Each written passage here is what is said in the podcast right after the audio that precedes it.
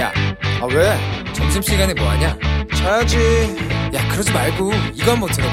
아 뭔데? 지금 당장 라디오를 켜봐 나른한 오후 깨울 시사 토크쇼 모두가 즐길 수 있고 함께하는 시간 유쾌하고도 신나는 시사 토크쇼 오태훈의 시사본부. 정보센터 뉴스입니다. 정부는 국민 4명 중 1명꼴로 코로나19 백신을 1차 접종했으나 접종 규모가 아직 유행을 줄일 수준은 아니라며 마스크 착용, 환기 등 방역 수칙을 철저히 준수해달라고 당부했습니다. 방역 당국은 다음 달 5일 거리두기 개편안이 시행될 예정이지만 유행 상황을 보면서 지자체별로 자율적으로 추가 방역 조치를 할 수 있도록 할 방침입니다. 우리 정부가 다음 달부터 해외 예방접종 완료자를 대상으로 일정한 요건을 정해 자가격리 면제 조치를 적용하기로 하면서 미국 현지 동포들의 문의가 각 영사관에 폭주하고 있습니다. 코로나19 유행이 지속 중인 가운데 지난 한 주간 국내에서 1억 개가 넘는 마스크가 생산됐고 가격도 안정적인 상태를 유지하고 있습니다. 택배 노동자 과로사 대책 마련을 촉구하는 전국 택배 노동조합의 대규모 집회가 이틀째 계속되고 있습니다. 서울 노원구 중계 그린 아파트 입주민들과 지난 4월 29일 근로계약 갱신을 이틀 앞두고 문자로 해고 통보를 받았던 경비 노동자 등은 오늘 기자회견을 열어 복직 소식을 밝혔습니다. 이들은 해고 경비원과 입주민들이 집단 해고 문제 해결을 위해 노원구청에 지속해서 요청한 끝에 경비원 복직과 고용안정 보장 등을 담은 합의안을 담은 협약서를 체결할 수 있게 됐다고 설명했습니다. 지금까지 정보센터 뉴스 정한나였습니다.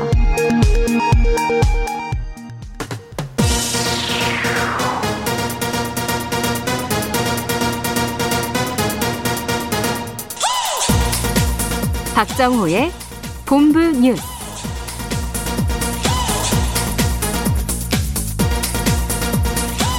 네, 오태훈의 시사본부 2부 첫 순서 이 시각 주요 뉴스들 정리해드리는 본부 뉴스 시간입니다. 오마이뉴스의 박정호 기자와 함께합니다. 어서 오세요. 안녕하십니까.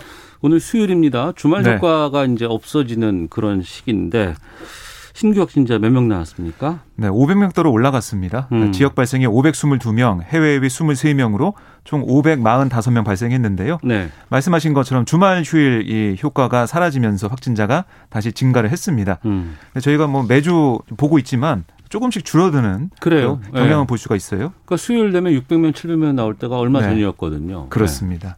어, 백신 접종 효과 이런 게 좀 나지 않나라는 생각이 들고요. 아, 주요 신규 집단 발병 사례 보면 경기 성남시 전자전기회사 아, 그리고 지인과 관련해서 총 12명이 확진됐고요. 경기 김포시 어학원에서는 수강생과 교사 학부모 27명이 무더기로 확진 판정을 받았습니다. 대전의 한 보습학원에서는 총 17명이 확진 판정을 받았고 충남 서산시 무용학원과 관련해서는 8명이 확진됐습니다. 음. 지난해 말부터 사회적 거리두기 상당히 좀 우리가 엄격하게 적용하고 네. 벌써 6개월째 지금 이러고 있는데 어, 개편안 곧 시행한다는 발표 있었습니다. 그렇습니다. 근데 개편안을 시범 적용을 해봤더니 이게 괜찮다, 안정적으로 관리된다 이걸 확인했다고요? 네. 그러니까 경북 지역에서는 지난 4월 26일부터 인구수가 10만 명 이하인 뭐 군위, 의성, 청송 등 12개 군 지역에서 네. 새로운 거리두기 체계를 먼저 적용하고 있는데요. 봤더니 인구 10만 명당 확진자 수가 기존 0.15명에서 0.2명으로 소폭 증가하는 데 그쳤어요. 음. 그러니까 이게 안정적으로 관리가 되고 있다라는 그런 그러니까 설명이고요. 늘기는 했지만 그렇게 그 위- 위험한 상황은 아니다. 네. 그렇습니다. 그러니까 최근에는 영주, 문경, 안동, 상주까지 총 16개 시군에서 시범 적용 중인데요. 네. 이들 지역에서는 뭐 친구, 지인 등이 모이는 사적 모임 8명까지 가능하고요. 네. 그럼 지역별 방역 위험도를 고려해서 종교시설에서는 모임, 식사, 숙박 등을 금지하는 조처 함께 이루어지고 있습니다. 음. 그리고 경북에 이어서 거리두기 개편한 시범 적용한 게 전남 지역이거든요. 네. 이것도 확진자 증가폭이 크지 않았는데 전남에서는 지난달 3일부터 새 거리두기 체계 시범 적용해 봤더니 도입 전후로 한 주간 발생한 확진자 수 0.3명에서 0.34명으로 0.04명 늘어나는 것으로 집계가 됐습니다. 네. 지금 거리두기는 7월 3일까지 적용이 돼, 4일까지 적용이 4일까지입니다. 됐고 예. 그 이후 책에 대해서도 곧 발표가 있을 것 같고 일요일에 네. 발표될 예정이에요. 일요일 네. 일요일에 내일은 3분기 접종 계획 나오죠. 그렇습니다. 알겠습니다. 그리고 오늘 더불어민주당 송영길 대표 취임 후 첫 교섭단체 대표 연설 나섰어요. 네, 민생을 강조하면서 2차 추가 경정 예산안 신속한 처리를 예고했는데요. 네. 특히 소상공인 피해 추가 지원, 전국민 재난지원금 지급, 신용카드 캐시백 같은 그러니까 3종 패키지를 중심으로 추경을 편성하겠다라고 강조를 했습니다.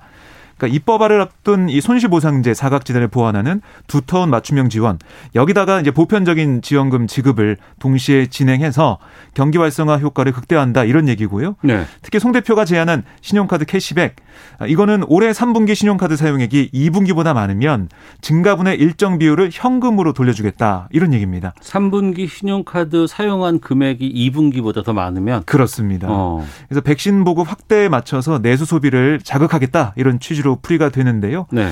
정확한 건의 당정 협의를 통해서 조율이 되겠지만 캐시백을 전 국민에게 적용하는 대신 현금 환금액은 상한해 두겠다 이런 음. 구성이 나오고 있습니다. 네. 개혁 과제에 대한 내용도 있었다면서요. 네. 검찰 개혁의 향후 과제로 공수처 인력 중원, 또 검찰 인력 조정과 옴부즈맨 제도 도입을 꼽았고요. 언론 개혁과 관련해선 악의적 허위 보도로 인한 피해 구제를 위해서 징벌적 손해배상 제도 이걸 도입하겠다라고 밝혔습니다. 아, 또한 송 대표는 이준석 국민의힘 대표 체제 여기서 대해서 탄핵의 강을 넘어서 합리적 보수로 발전하기 바란다라고 네. 얘기를 했고요. 음. 또 이준석 대표가 여야정 상설협의체 참여 의사를 표시했는데 새로운 변화의 시작이다라고 평가를 했습니다. 네. 이준석 대표 비롯해서 국민의힘 지도부는 국립 서울현충원에 네. 대통령 매역을 참배했네요. 그렇습니다. 어, 일정 첫날 대전에 갔었죠. 네. 대전 현충을 갔었는데 서울로 갔고요. 현충탑 헌화와 분양, 묵념을 마친 이준석 대표는 방명록에 이렇게 썼습니다. 순국 선열께서 이룩한 자유, 민주화, 산업화의 기틀 위에 새로운 미래를 그리겠습니다. 라고 적었고요. 이어 이승만, 박정희, 김대중, 김영삼 전 대통령 모역을 차례로 어, 참배를 했습니다. 이 대표는 기자들에게 일정이 되는 상황에 따라서 봉화마을에 에, 계신 고 노무현 전 대통령과 또 다른 순국 선열도 찾아뵙겠다라고 말했습니다. 오후에 안철수 대표 만난다면서요. 그렇습니다. 그러니까 두 사람이 국민의힘 전당대회 이후 한번 만났어요. 음. 네, 주말에 만나서 번개 모임을 가졌는데 이번이 두 번째 만남이죠. 이게 지금 이 대표가 각 당 예방하고 있습니다. 그 차원에서 이루어지는 건데 아무래도 주목되는 건 합당 문제죠. 이게 거론될 가능성이 좀 커 보이고요. 오늘 또 뭐라고 했냐면 합당에 대한 선언을 좀 하자라고 네. 이준석 대표가 얘기를 했어요. 어. 아, 국민들이 불안해하니까 선언 먼저 하고 본격적으로 논의하자 이런 얘기를 하고 있는데요. 하지만 이 합당 방식 등을 놓고 이견이 좀 나오고 있습니다. 그러니까 진통이 예상되는 상황인데 안철수 대표가 합당 관련 입장을 내놓은 걸 보면 국민의당은 지분을 요구하지 않을 거다. 네. 국민의 힘은 더 많이 기득권을 내려놓는 희생과 헌신을 보여줘야 한다. 이렇게 당대당 통합 원칙, 뭐 일각에서는 당명도 바꾸고 정강 정책 어떻게 어떻게 하자 이런 얘기도 나오고 있거든요. 네. 하지만 이준석 대표는 국민의힘 주도로 야권 통합의 빅텐트 이걸 얘기하고 있어서요. 아무래도 여러 가지 좀 차이점이 발견할 것으로 보입니다. 네. 광주 철거 건물 붕괴 참사와 관련해서 경찰 이 재개발 사업의 시공사인 현대산업개발 본사 압수수색했다고요. 네, 오전 10시부터 이 광주 경찰청 수사본부가 서울 현대산업개발 본사 아, 이곳을 경찰청 국가수사본부 전문 수사관 등을 지원받아서 압수수색을 하고 있는데요. 경찰은 이 건설본부 등에서 철거 관련 계약서 등을 확보해 철거 공사와 관련한 이 본사와 현장 관계자들이 어떤 정보를 주고 받았는지 구체적으로 규명할 방침입니다. 아, 붕괴 사고난 일반 건축물 해체 이게 시공사인 현대산업개발이 한솔기업에 공사를 맡긴 거예요. 네. 그런데 한솔 측은 광주 지역 업체인 백솔 건설 측에 재하도급 형태로 실제 공사를 맡겼습니다. 음. 그러니까 현대산업개발이 철공사 과정에서 백솔 측에 뭐라고 했냐면 분진 민원을 의식해서 과도한 살수를 지시해서 물을 머금어 무거워진 도사가 붕괴하면서 사고에 직간접적인 영향을 끼쳤다 이런 의혹을 받고 있거든요. 네. 말이 좀 엇갈린 부분이어서 수사가 좀 필요한 상황이고요. 또 재하도급은 없었다는 현대산업개발 측의 해명과 달리 철거공사의 재하도급 사실이 확인되면서 계약 관련 불법성도 수사 대상입니다. 네. 휴전했다고 저희가 얼마 전에 알려드렸었는데 이스라엘이 가자 지구를 다시 공습을 했어요. 네, 한 달 만에 공습을 한 건데요. 이스라엘군은 전투기를 동원해서 팔레스타인 무장정파 하마스의 가자지구의 군시설을 공격했습니다. 네. 그러니까 이번 공습은 전날 가자지구에서 폭풍물을 장착한 풍선을 이스라엘에 날린 일에 대응하는 차원에서 이루어졌다는 게 이스라엘의 설명이에요. 네. 이 풍선이 터지면서 이스라엘 남부에서 20여 건의 화재가 발생을 했는데 음. 이건 뭐 같은 날 이스라엘 우익 단체가 깃발 행진을 벌인 직후에 발생했거든요. 네. 이게 원인으로 좀 보이는 상황이에요. 이스라엘 국기를 들고 예수, 예루살렘 구시가지를 행진한 이 행사 그러니까 동예루살렘을 빼앗긴 팔레스타인이나 아랍권 입장에서는 치욕이자 도발인데요. 어쨌든 이 사안이 불거지면서 공습이 이어지는 상황인데 더 확전이 안 됐으면 좋겠습니다. 네. 하나만 좀 보겠습니다. 김호수 검찰총장 월성원전 경제성 평가 조작 의혹 등 어, 여러 수사 관련해서 입장이 나왔다고 하는데 어떻게 말을 했어요? 네, 오늘 김 총장이 취임 인사차 헌법재판소를 방문했거든요. 네. 기자들이 관련해 물어봤습니다. 수사 어떻게 돼가냐? 음. 그랬더니 헌법 정신과 법과 원칙에 따라 하겠다. 원론적인 입장을 내놨고요. 또 검찰 직제 개편안과 관련해서는 박범계 법무부 장관과의 추가 협의 계획이 있는지 여기에 대해 그 부분은 논의된 바가 없다라고 했어요. 네. 근데 박범계 장관의 말을 들어보면 오늘 출근길에 뭐라고 했냐면 수사권 개혁의 큰 틀을 유지하면서 유연성을 발휘해 현실을 잘 반영할 거다. 그러니까 대검 측 요구는 수용할 만한 건 하고 그렇지 않은 건 수용하지 않을 거다라고 얘기를 했고 김 총장을 이번 주 중에 만나서 직제 개편안에 대한 최종 협의를 이루겠다라고 강조했습니다. 알겠습니다. 본부 뉴스 지금까지 오마이뉴스의 박정호 기자와 함께했습니다. 고맙습니다. 고맙습니다.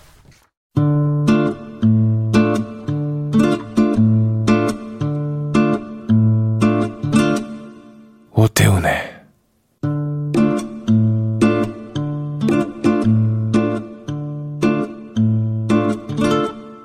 시사본부 네, 1시 12분 향하고 있습니다. 시사본부는 청취자 여러분들의 참여 기다리고 있습니다. 샵 9730으로 의견 주시면 소개해드립니다. 짧은 문자 50원, 긴 문자 100원, 어플리케이션 콩은 무료입니다. 팟캐스트와 콩, KBS 홈페이지를 통해서 시사본부 다시 들으실 수 있고 유튜브를 통해서도 만나실 수 있습니다. 일라디오 아니면 시사본부 검색해 보시면 영상으로도 확인하실 수 있습니다. 수요일 전문성과 현장성이 살아있는 고품격 범죄 수사 토크를 지향하는 아는 경찰 시간입니다. 김은배 전 서울경찰청 국제범죄수사팀장 나오셨습니다. 안녕하십니까? 안녕하십니까? 예. 배상훈 전 서울경찰청 범죄심리 분석관 나오셨습니다. 안녕하십니까? 안녕하세요. 예. 저희가 지난해 N번방 여러 번 다뤘었습니다. 깜짝 놀라기도 했고, 아, 이런 일이 정말 있구나라는 생각도 좀 있었는데, 이건 또 뭡니까? 남성 N번방이라고 불리는 사건이 일어났다고 하는데, 회사훈 교수님, 이게 어떤 사건이에요? 예, 말 그대로 N번방인데 남성이 피해자인 그래서 남성 N번방이라고 속칭되지만요. 여기 피의자는 김영준입니다. 20, 공개가 됐죠. 예, 예, 예. 신상 공개가 됐고요. 29세고 김영준은 2013년 11월부터 올해 2월까지 무려 1,300명의 남성들의 어떤 음란 행위를 녹화해서 유포한 것으로 조사됐고요. 네. 채팅 어플 등으로 그 본인이 남성인데 여성인 것처럼 가장을 하는 겁니다. 그 수법은 이제 팀장이 말씀해 주시겠지만은 그것을 가장을 해서 남성들을 이제 끌어갔고 그 남성들한테 특정한 행위를 하게 하고 그걸 녹화한 후에 범행에 이용하는 네. 그런 방식으로 피해자만 1,300명 그렇게 만들어진 성착취물이 무려 2만 7천 개 그리고 이건 무려 8년 넘게 그렇죠. 범행이 이루어진 것 같습니다.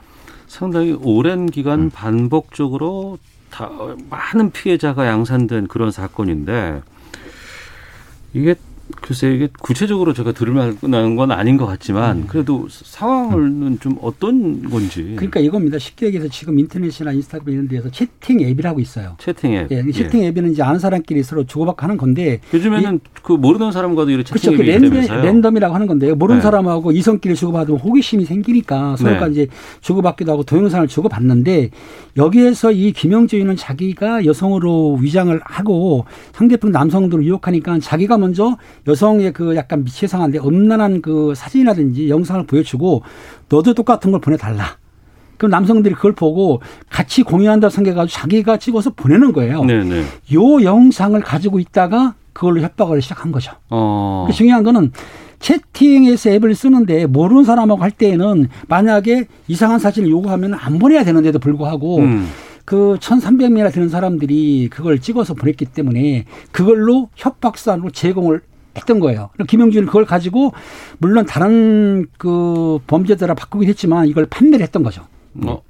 아, 그러니까 이제 보통 우리가 조주빈 박사방 조주빈 같은 경우는 그 성착취를 여성을 대상으로 네네. 했지 않습니까? 예, 예. 김영준이는 그걸 역으로 한 거죠. 그러니까 자신이 여자인 척, 여성인 척 하는데 어. 일반 형태의 음란물의 입모양을 지가 따라서 어. 연습을 한 후에 어떤 말을 하지 않습니까? 네네. 그 말을 음성 변조를 해갖고 음성을 입힌 거죠.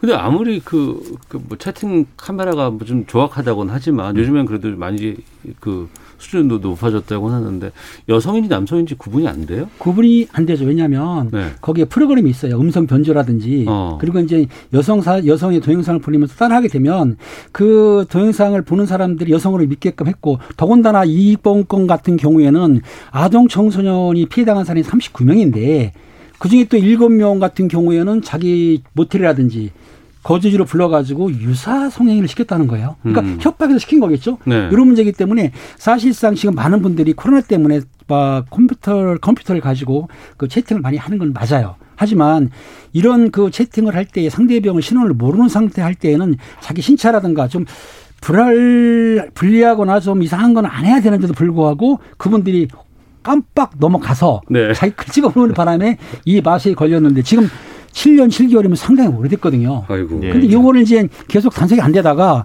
아마 올 4월경에 피해자가 신고를 하니까 경찰에서 이제 압수해가지고 이 신원사 인적사항을 발표해가지고 6월 3일 날 공고가 된 거예요. 음. 그리고 2월 9일 날 내가 알기로는 신상 공개를 했죠. 예, 했습니다. 신상 공개했고 6월 11일 날 서울중앙지검으로 이제 송치를 했는데 네. 10일 안에 기소를 하든지 또 좀 더 증거가 필요하면 20일 안에 기소를 해서 재판을 받게 할 겁니다. 우리가 조주빈 박사방 범죄가 진행되는 동시에 이 범죄자도 이걸 한 겁니다.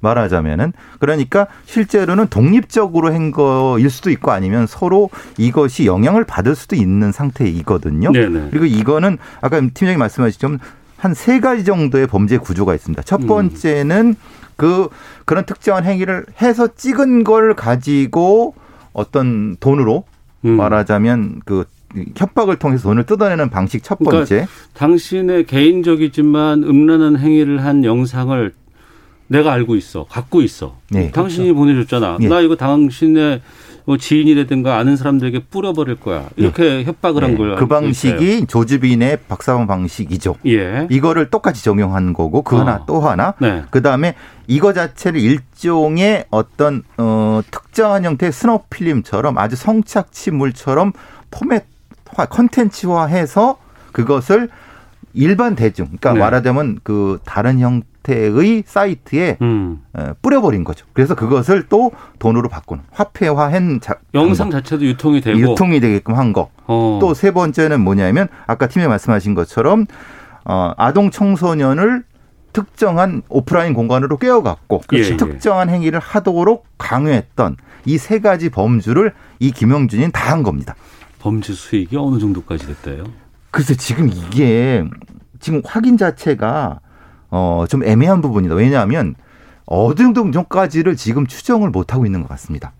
이게 지금 오래됐기 때문에 뭐 매덕이란 말이 나오긴 나오는데 네. 실제적으로 이제 그 몰수 보존 청구를 했겠지만 네. 실제적으로 이 친구가 8년 이 사람이 8년 동안 거의 7년 7개월 했기 때문에 액수는 상당할 거예요. 지금 교수님 말씀하신 대로 이 범인이 피의자가 요거를 그 협박도 했지만은 그 다른 사람들한테 판매 그러니까 이런 내 동영상을 구매한 사람도 있어요. 그걸 음. 보려고 그런 사람들 했기 때문에 그런 데는 숨겨 있지 않습니까? 그러니까 전수조사 하게 되면은 이거 뭐 10억이 넘을 수도 있고 더 많을 수도 있는데 일단은 지금 뭐 억대라고 말을 하는데 정확한 액수는 나오지 않거든요. 왜 그러냐면은 지금 이 김영준이 가지고 있던 소위 멈캠 영상이라는 게 2만 7천 개가 넘고요. 네. 용량이 우리가 테라바이트라고 하면 엄청난 어, 양이겁니다. 그렇죠. 예. 예. 5.5 테라바이트 규모고 왜냐하면 이, 이 컨텐츠 자체가 하나의 화폐처럼 운영된 것 같습니다. 어. 흔히 말하는 이, 이 검은 세상에서 하나의 화폐처럼 운영됐기 때문에 지금 이걸 이제 돈으로 환산해야 되는 작업을 검찰에서 하고 있을 텐데 그게 10억이 넘을 수도 있고 몇십억이 넘을 수도 있는 상태인 인 상태에서 아직 추정은 못 하고 있는 거고 다만 다만 상당한 형태의 어떤 것이 있을 수 있게 따라서 범죄 수익 규모를 파악하고 있는 중입니다. 그러니까 이 범죄는 기존의 박사방의 조주빈 범죄보다도 한 단계 업그레이드된 범죄인 겁니다. 그러면 지금 거의 8년 동안 이 일을 계속했다고 그렇죠. 하는데 이렇게 장기간 동안 이게 방치가 됐다는 뜻일 수도 있거든요. 그렇죠. 그 피해자가 발생을 해도 신고를 하거나 이러기가 힘든 상황인 거 아니에요? 그 남성이 주로 피해자였기 때문일 어. 수도 있는 거고요. 예, 예. 그리고 그것이 은폐된 부분인 거죠. 그러니까 아. 조주빈의 박사방 같은 경우는 주로 여성 청소년들이었기 때문에 좀 민감도가 높아졌다고 하면 지금 이 범죄 같은 건 남성, 성인 여성, 성인 남성들이 주였고 소수지만은 39명의 아동 청소년이 있었기 그렇죠. 때문에 아마도 지금 밝혀진 건 소수의 아동 청소년 범죄가 드러나면서 된 것 같고 음. 숨겨진 성인 대상으로 한건 이전부터 있었던 거죠. 게다가 이제 랜덤 채팅을 통해서 뭐 상대방 여성을 뭐 호기심이나 뭐 이런 것 때문에 채팅을 시작을 했다가 이게 결국에는 범죄화가 되는 거 아니에요. 그렇죠. 근데 그걸 범죄화를 유도할 수도 있잖아요. 저쪽에서 충분히. 유도를 했지만 실질적으로 성인 남성들이 어. 자기의 치부라고 할수 있지 네. 않 치부를 보내줬는데 어. 신고하기가 좀 그렇습니다. 어려웠던 그렇- 거죠. 그렇겠죠. 그러니까 시간이 음. 이끌어왔던 건데 어떻든 4월달에 신고 신고를 했기 때문에 수사가 시작된 거고 그 전까지는 신고가 지금 누가 확실하게 하지 않았던 거죠. 근데 용량도 어마어마하게 많고 1,300명이라 그러면 진짜 이게 상상이 안 갈 정도인데 이게 공범이라든가 뭐 좀 혼자 했을 것 같지는 않기도 하거든요. 어떻게 그래서 보세요? 이제 지금 이제 다크웹 같은 형태 이것을 뿌리는 구조가 있, 는 것인지 네. 아니면은 공범의 유통 구조를 장악하고 있는 누가 있는 것인지 음. 그걸 아직은 지금 파악 중인 겁니다. 네. 그러니까 지금에 드러난 건 사실 빙산의 일각일 가능성이 있고요. 음. 그 수면에 있는 다크웹 같은데 이게 얼마나 뿌려져 있는지에 대한 부분을 지금 수사를 하고 있는 중인데 경우에 따라서는 분명히 가능성도 존재할 수 있습니다. 그럼 이 정도의 상황일 경우에 물론 이제 더 뭐 수사가 더 들어가야 될지는 모르겠습니다만 처벌은 어떻게 될 것 같아요? 처벌이 지금 여러 가지로 죄명이 붙었습니다. 아동 청소년 성보호에 하는 법률하고 그다음 성폭력 범죄 처벌에 관한 특례법 같은 거 있는데 네. 아동 착취물을 제작했을 경우에는 가장 셉니다. 음. 5년 이상 무기까지도 받을 수 있어요. 네. 그러니까 나머지 범죄에 대해서는 영리 목적으로 해가지고 뭐 7년 이상 뭐 이렇게 있지만은 실제적으로 제작은 상당히 그 강하게 처벌하거든요. 음. 그러니까 이 김영준 피의자죠. 피의자가 여러 가지 범죄를 했지만 제작에 걸려있기 때문에 아마 이번 사건도 상당히 주용을 받지 않을까 생각이 들어요. 근데 문제는 이게 판례가 없는 겁니다. 그러니까 조주빈 같은 경우가 그쪽 범죄의 판례가 최초 판례가 되는 거죠. 네, 네. 이건 남성을 대상으로 한 어. 는 판례가 아마 처음 나올 겁니다. 네. 그러니까 양형위원회에서 부분도 그렇고. 그러니까 실제로 조주빈은 아시 뭐 좀 이따 하겠지만 42년형을 받았거든요. 음. 그러면 결국은 지금 이 김영준 같은 경우가 얼마나 형을 받는가에 따라 기준이 될 수 있는 거죠. 아직은 이런 유형의 형태는 이걸 뭐 수, 수천 개를 이렇게 찍은 형태가 전례가 없기 때문에 네. 그렇기 때문에 이건 재판을 한번 해봐야 되는 것 같습니다. 그러니까 어. 검찰이 이 사건을 어떻게 보고 있는지를 저 면밀히 봐야 될것 그렇죠. 같습니다. 조주빈이 걸 지금 확정은 되지 않았어요. 네. 확정되지 않았기 때문에 일단 42년형을 뭐 이심에서, 줬지만, 예. 예. 중요한 거는 이 범죄가 그 조지빈이께 어느 정도 판례가 된다고 한다면 더군다나 김영준이는 그 성인 남성도 있지만 아동 청소년이 있지 않습니까? 네, 이 네. 가중처벌도 가능하기 때문에 음. 아마 조주빈이 선고를 받게 되면 확정 확정을 받으면은 그 선 언저리에서 아마 처벌 받을 가능성도 매우 근데 높은 거죠. 걱정은 조주빈은 범죄단체 범단으로 그렇죠. 들어갔는데 범단으로도 걸었죠. 지금 이게 아까 제가 범단이라는 건 범죄단체. 범죄단체. 조직이구나. 예, 예. 근데 이제 지금 김영준은 본인이 혼자 했다고 하면 이건 범죄는 아니란 아니죠. 말입니다. 어. 그러면은 형량이 확 떨어질 수 있다는 것 때문에 네. 우리의 어떤 법 체계는 모든 걸 형량을 더하는 개념이 아닙니다. 가장 최고의 형량의 2분의 1을 이기 때문에 어. 그래서 지금 제일 걱정은 그럽니다. 조주빈은 40년이 나오기에는 범단이지만 김영준 같은 경우는 어느 법을 어떻게 적용할 것인가가 좀 전 그 부분 때문에 그렇다고 하지만 만약에 이 상습성이 인정될 때는 예. 최근에 2분의 1까지 가중하기 때문에 어. 더군다나 그렇기 때문에 내가 알기로는 지금 성인지 감수성이 상당히 법원이 높아졌다고 보고 있거든요. 그러니까 네. 예전에 판결하는 것보다는 상당히 높은 형량을 가할 수도 있다. 라고 보시면 어느 정도 이해하실 거예요. 그리고 이거는 예. 범죄 수익은 반드시 환수해야 되고 음. 또 하나는 관련된 영상은 다 환수를 이거 뭐냐 다 삭제해야죠. 삭제를 해야 되는데 이게 지금 어디에 얼마나 뿌려졌는지 모르는 음. 상태이기 때문에 이게 제일 걱정입니다. 그 디지털에서 여러 가지 증거 삭제하는 거 있잖아요. 예, 예. 그거는 잘 지금 어떻게 되고 있어요? 그런 건 잘 돼요. 여성가족부가 주가 돼 갖고 TF팀이 꾸려져서 어. 되는데 그게 예산이 부족해서 상당히 좀 애를 먹고 있다는 얘기를 하는 것까진 됐는데 예. 지금 경찰청에서도 많이 노력을 하고 있습니다만은 가시적인 성과가 그렇게 많이 나는 것 같지는 않습니다. 근데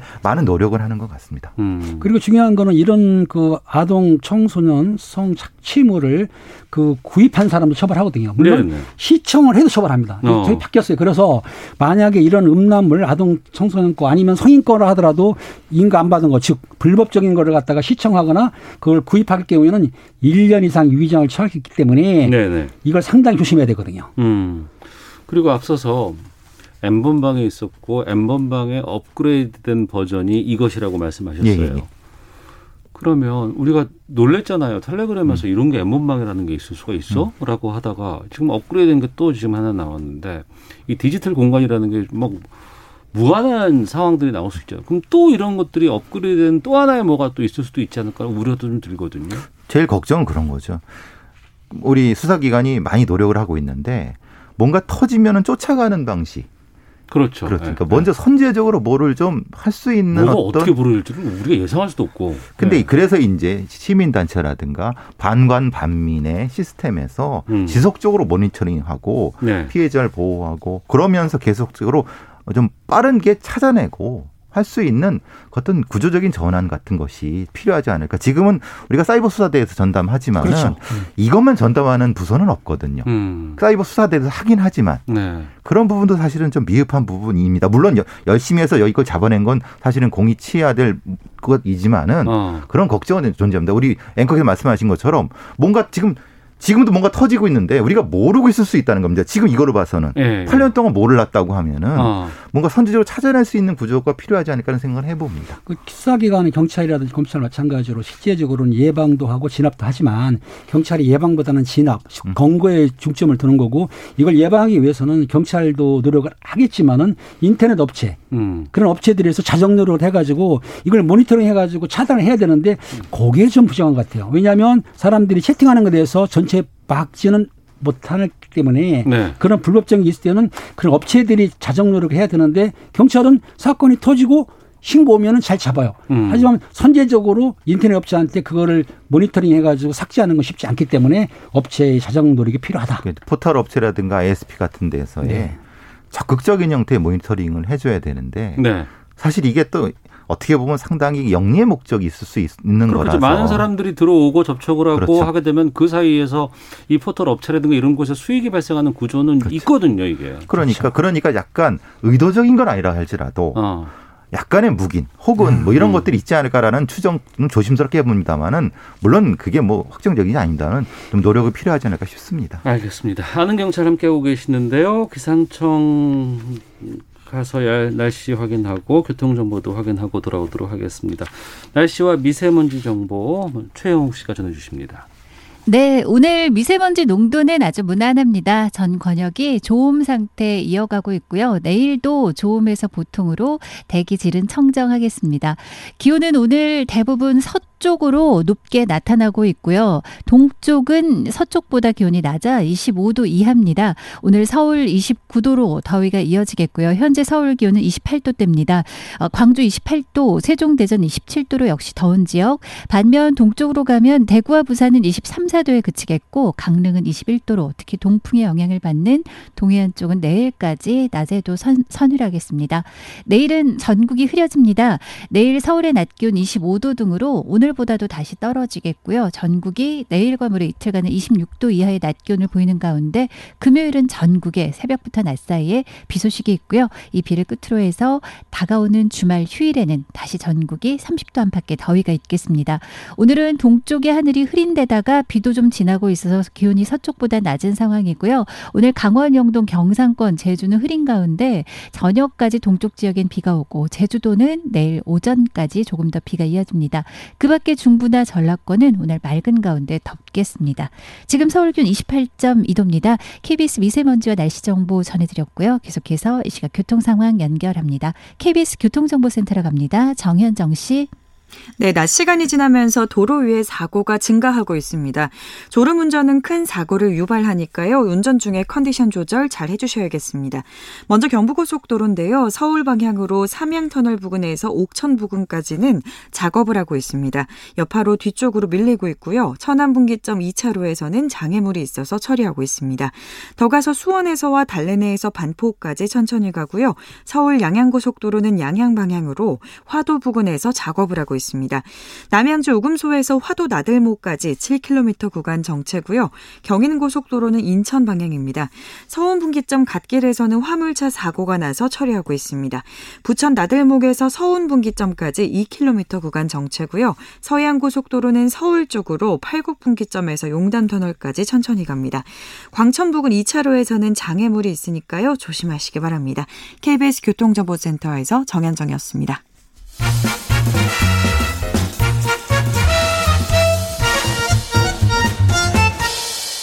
오태훈의 시사 본부.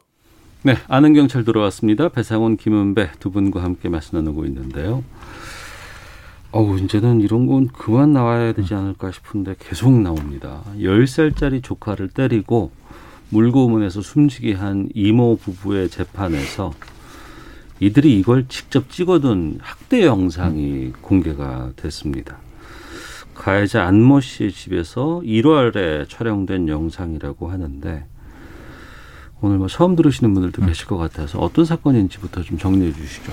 뭐 특정한 지역을 뭐 말씀 안 드리겠습니다. 경기 남부 쪽에 있는 도시에서 아파트에서 이제 그 부부가 가해자가 부부입니다. 네. 부부가 어 아이를 이 끔찍하게 물고문에서 이제 죽게 만들었습니다. 근데 이제 왜 그러냐 했더니 그 아이의 어 부모가 이혼을 했고 그 음. 아이를 이제 맡게 된 거죠. 그러니까 이 부부가 그러니까 엄, 엄마가 누나 아, 언니인 거예요. 언, 그렇죠. 어, 네, 이게 네. 인 거죠. 그러니까 네. 이제 조카를 맡은 거죠. 네, 조카를 조카를 맡은 맡았다. 상태에서 어, 이 끔찍한 일이 벌어진 겁니다. 상당히 그 뭐 말로 형용하기 어려울 정도의 심각한 형태의 학대와 고문이 이루어졌고 음. 그것을 이 범인들이 또 촬영을 해갖고 네. 한 거고 내용상으로는 사실 뭐 여러 가지 무속인 얘기도 나오고 다른 얘기도 나옵니다. 이다마는 실제로 그것과는 관련이 없다는 얘기도 있고 또한 이제 이 사건의 가해자와 가해자 언니와 동생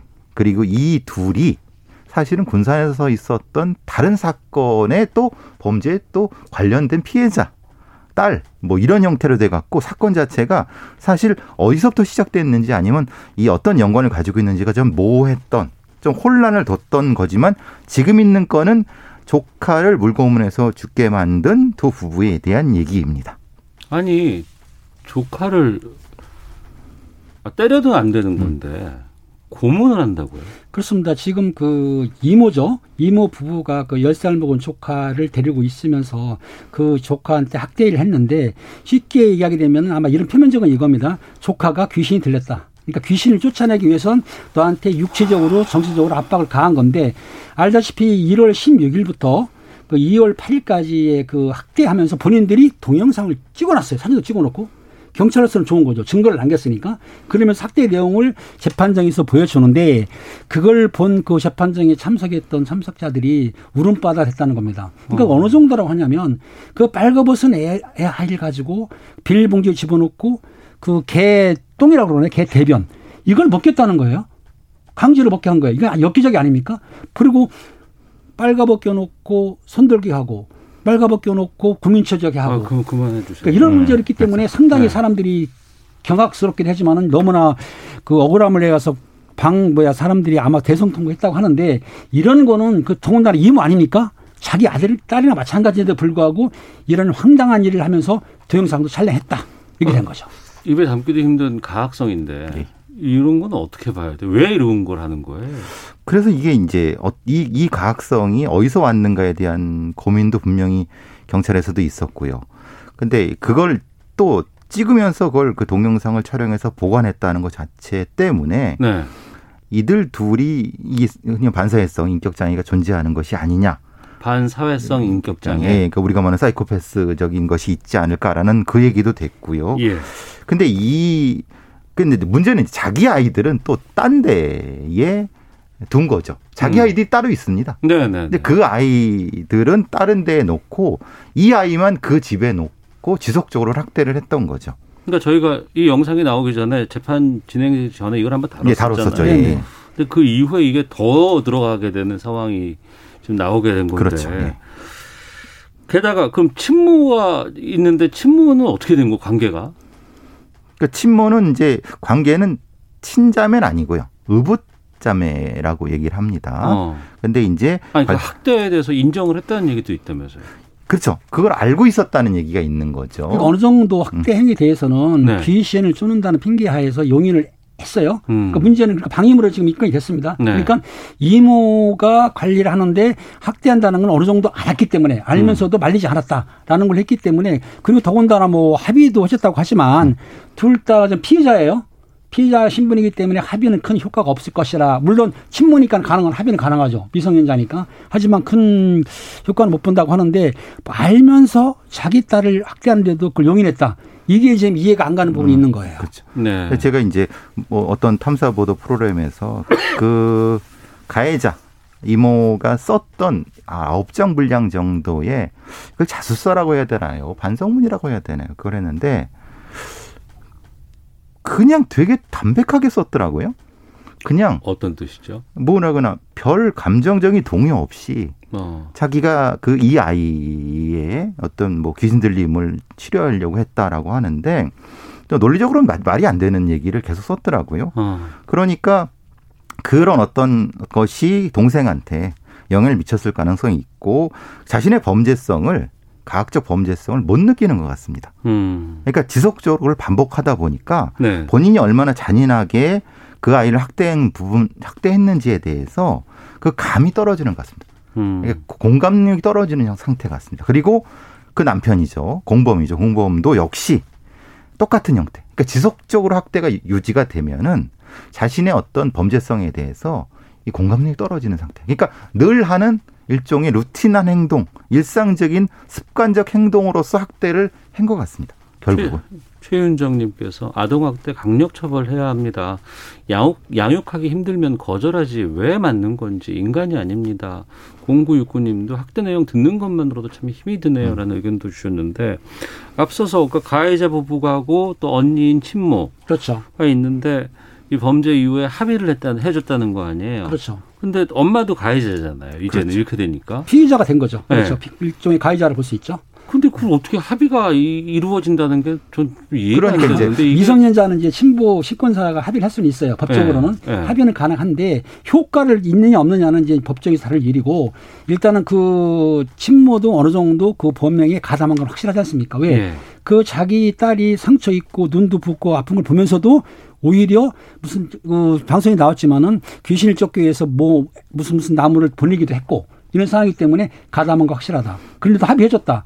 한들 효과는 있겠느냐? 법적에서는 그렇게 말하고 있는 거죠. 우리가 이제 법적인 문제가 여기서는 좀 제한점이 있는 것은 범인이자 피해자인 그 아이에 대한 범인이자 피해자이면서 친권자인 경우에 네. 친권을 정지시킬 수 있는 있어야 되는 거고. 네. 그러니까 친권이 있기 때문에 합의를 해주는 거죠. 음. 근데 자기가 또 그 범인이라고 하면은 네, 공범이라고 하면 여기서의 친권은 당연히 정지가 되도록 하고 어. 그럴 때 다른 형태의 후견이라든가 이 있어야 되는 법적인 형태의 보완이 필요한 부분인 건데 이 아이는 그럴 상황이 아니었던 것 같습니다. 그렇기 음. 때문에 이런 이런 말도 안 되는 상황이 벌어진 거죠. 네.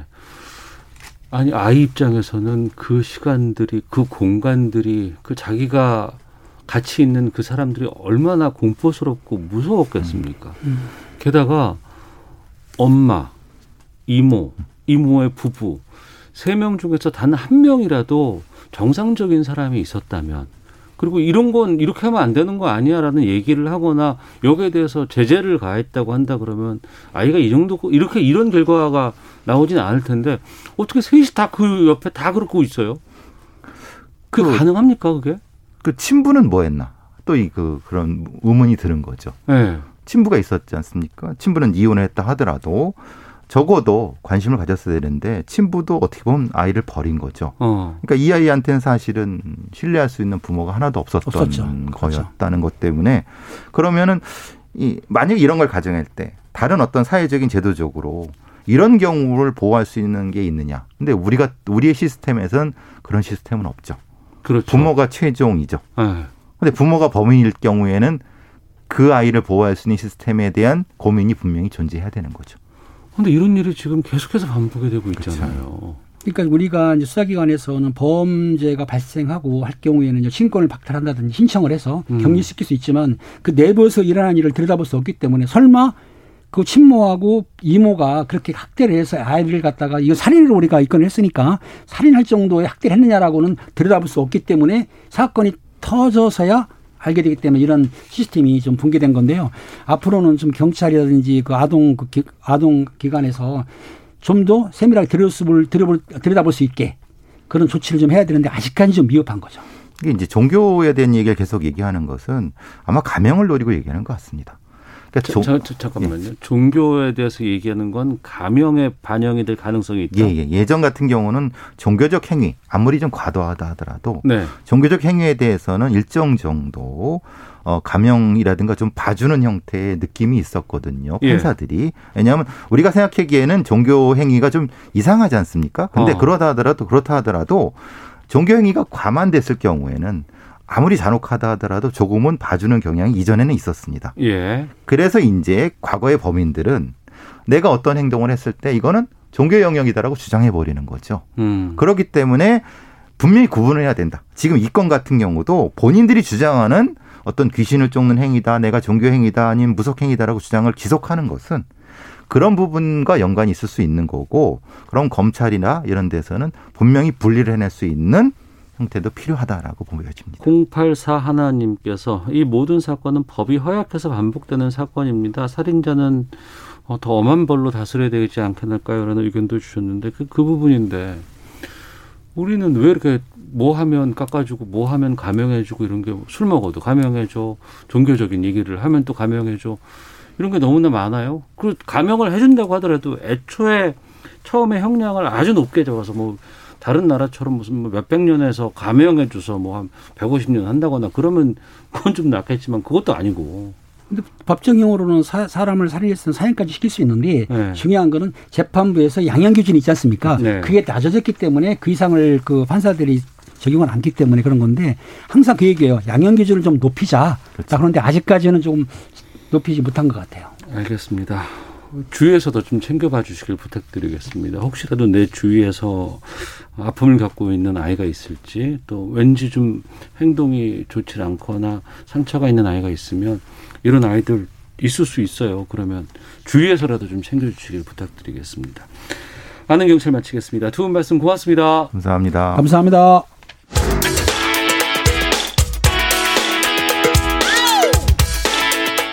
오태훈의 시사본부는 여러분의 소중한 의견을 기다립니다. 짧은 문자 50원, 긴 문자 100원의 정보 이용료가 되는 샵 9730, 우물정 9730번으로 문자 보내주십시오. KBS 라디오 앱 콩은 무료입니다. KBS 라디오 오태훈의 시사본부. 지금 여러분은 대한민국 라디오 유일의 점심 시사 프로그램을 듣고 계십니다.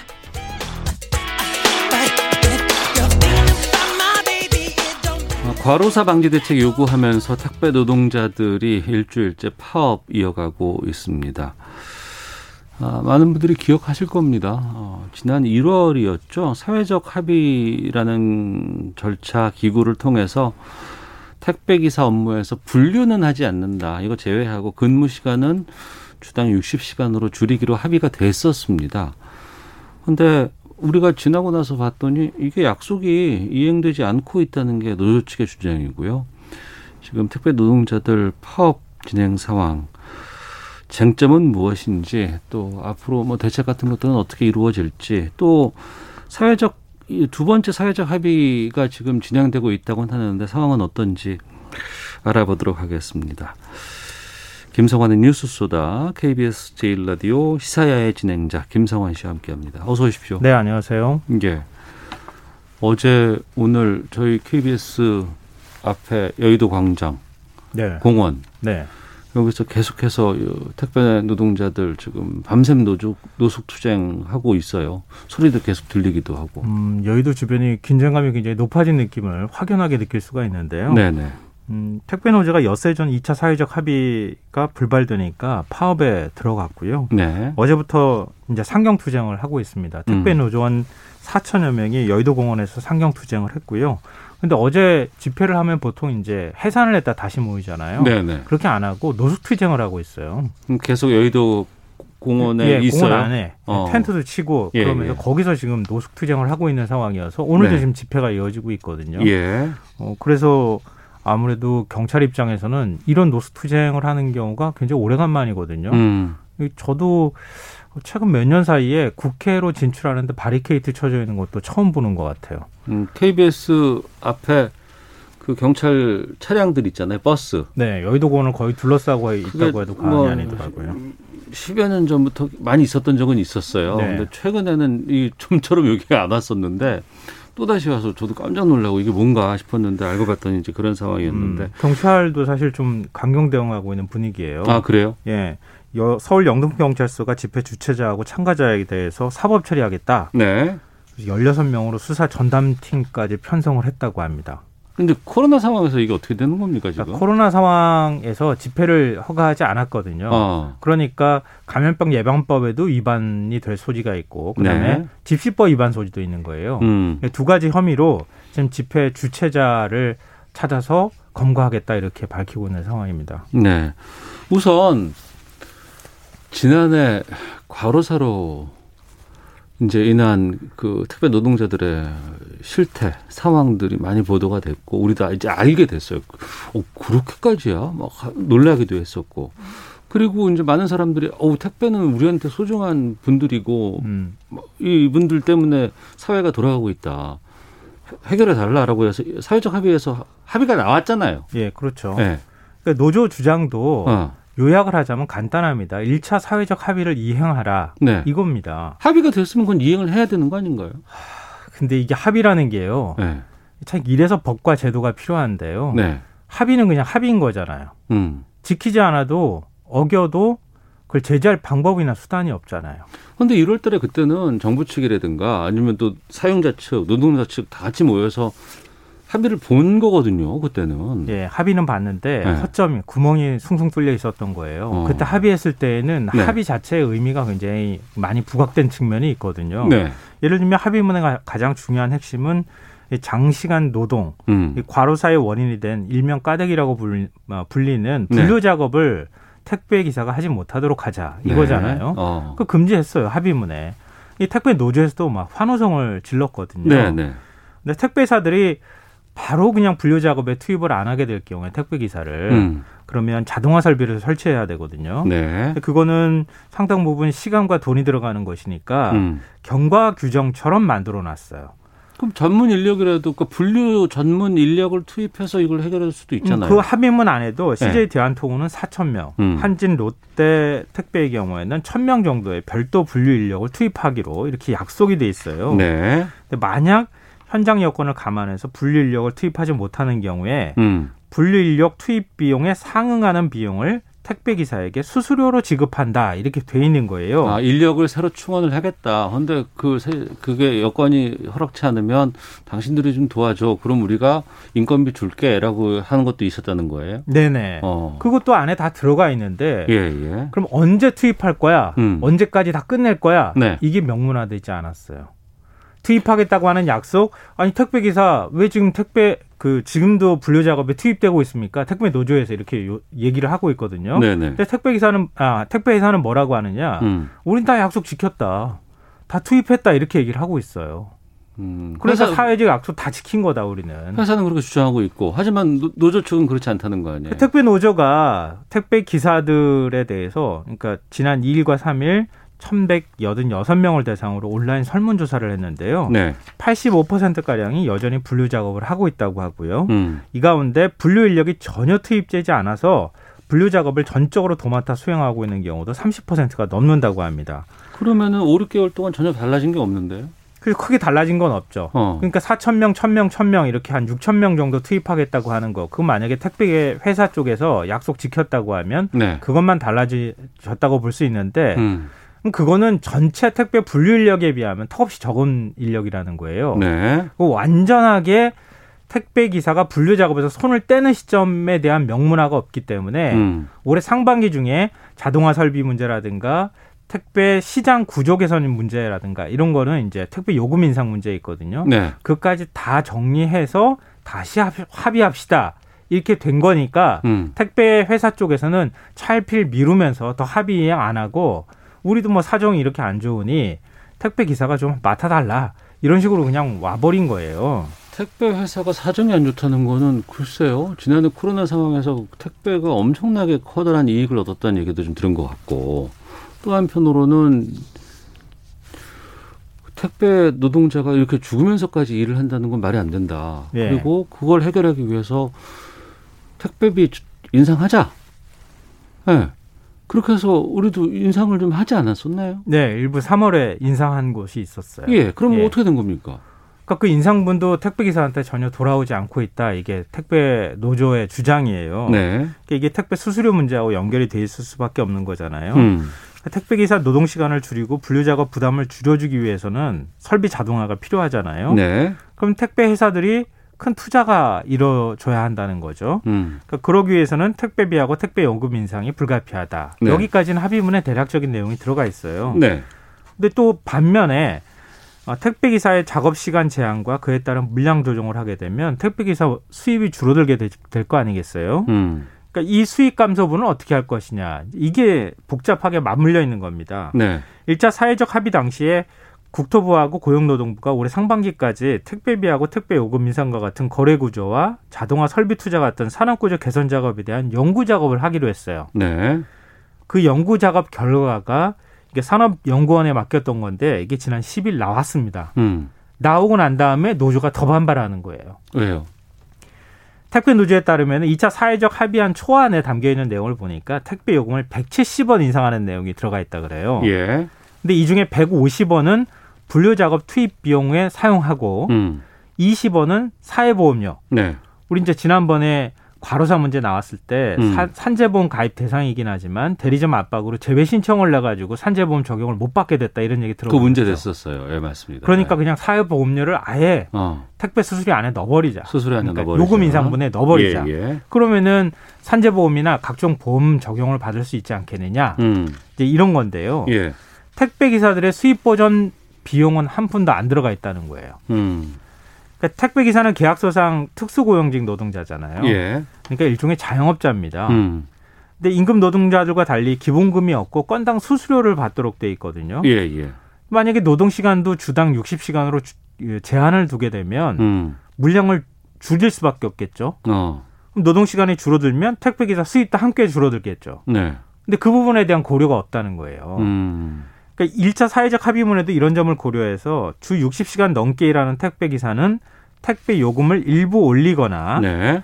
택배사가 쇼핑몰에 지급하는 리베이트를 없애는 거래 구조 개선 방안으로 수익 감소분을 보전한다. 음. 이렇게 돼 있어요. 네, 네. 근데 2차 사회적 합의문 초안 나온 거 보니까 음. 그런 노력이 전혀 안 보인다. 이런 어. 겁니다.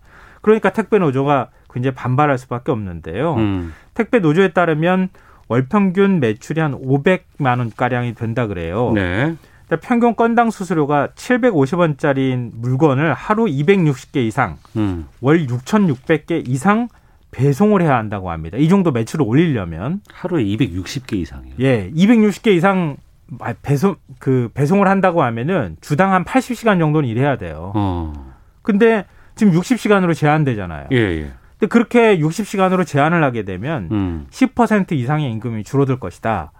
이렇게 얘기를 하고 있는 겁니다. 근데 제가 매출 500만 원이라고 하면 또 헷갈려 하시는 분들, 또 오해하시는 분들이 있을까 봐. 매출이 월급이 아니잖아요. 월급이 아니에요. 네, 네. 이건 자동차 할부금, 뭐 기름값도 다 기름값. 모든 네. 비용이 다 들어간 거기 때문에 실제로 택배 기사가 가져가는 돈은 200만 원 남짓이다 이렇게 노조 쪽은 얘기하고 있습니다. 근데 과로사 하는 상황은 막아야 되지 않겠느냐라고 해서 이런 일까지 좀 하게 됐는데 상황이 좀 나아졌는데 물량을 줄여버려서 수입까지 줄인다고 하는 건 좀 어떨까요? 이게 있을 국민들의. 바람이나 이런 거하고는 좀 다른 다르죠, 거죠. 다르게 가죠. 그럼 그 국토부가 이거 담당하고 있지 않나요? 네, 국토부에서 담당하고 있는데 국토부의 공식적인 입장은 현재까지 확인되는 건 네. 내부 검토 중이다 이겁니다. 음. 2차 합의문 초안에 수익 감소분을 보전하는 방안이 담겨 있지 않은 건 인정을 했어요. 네. 근데 분류 작업 시간을 제외하고도 한 주 60시간을 넘는 경우에 한해서만 물량을 조정하는 것이니까 음. 생각보다 그렇게 수입이 일률적으로 많이 줄어들지는 않을 것이다. 네네. 이렇게 얘기하고 있어요. 음. 근데 국토부 입장에서 자영업자인데 우리가 노동자처럼 임금 문제에 직접적인 개입을 하는 것은 좀 그렇지 않느냐 이러면서 개입을 좀 피하려고 하는 그런 분위기도 감지가 되는 거예요.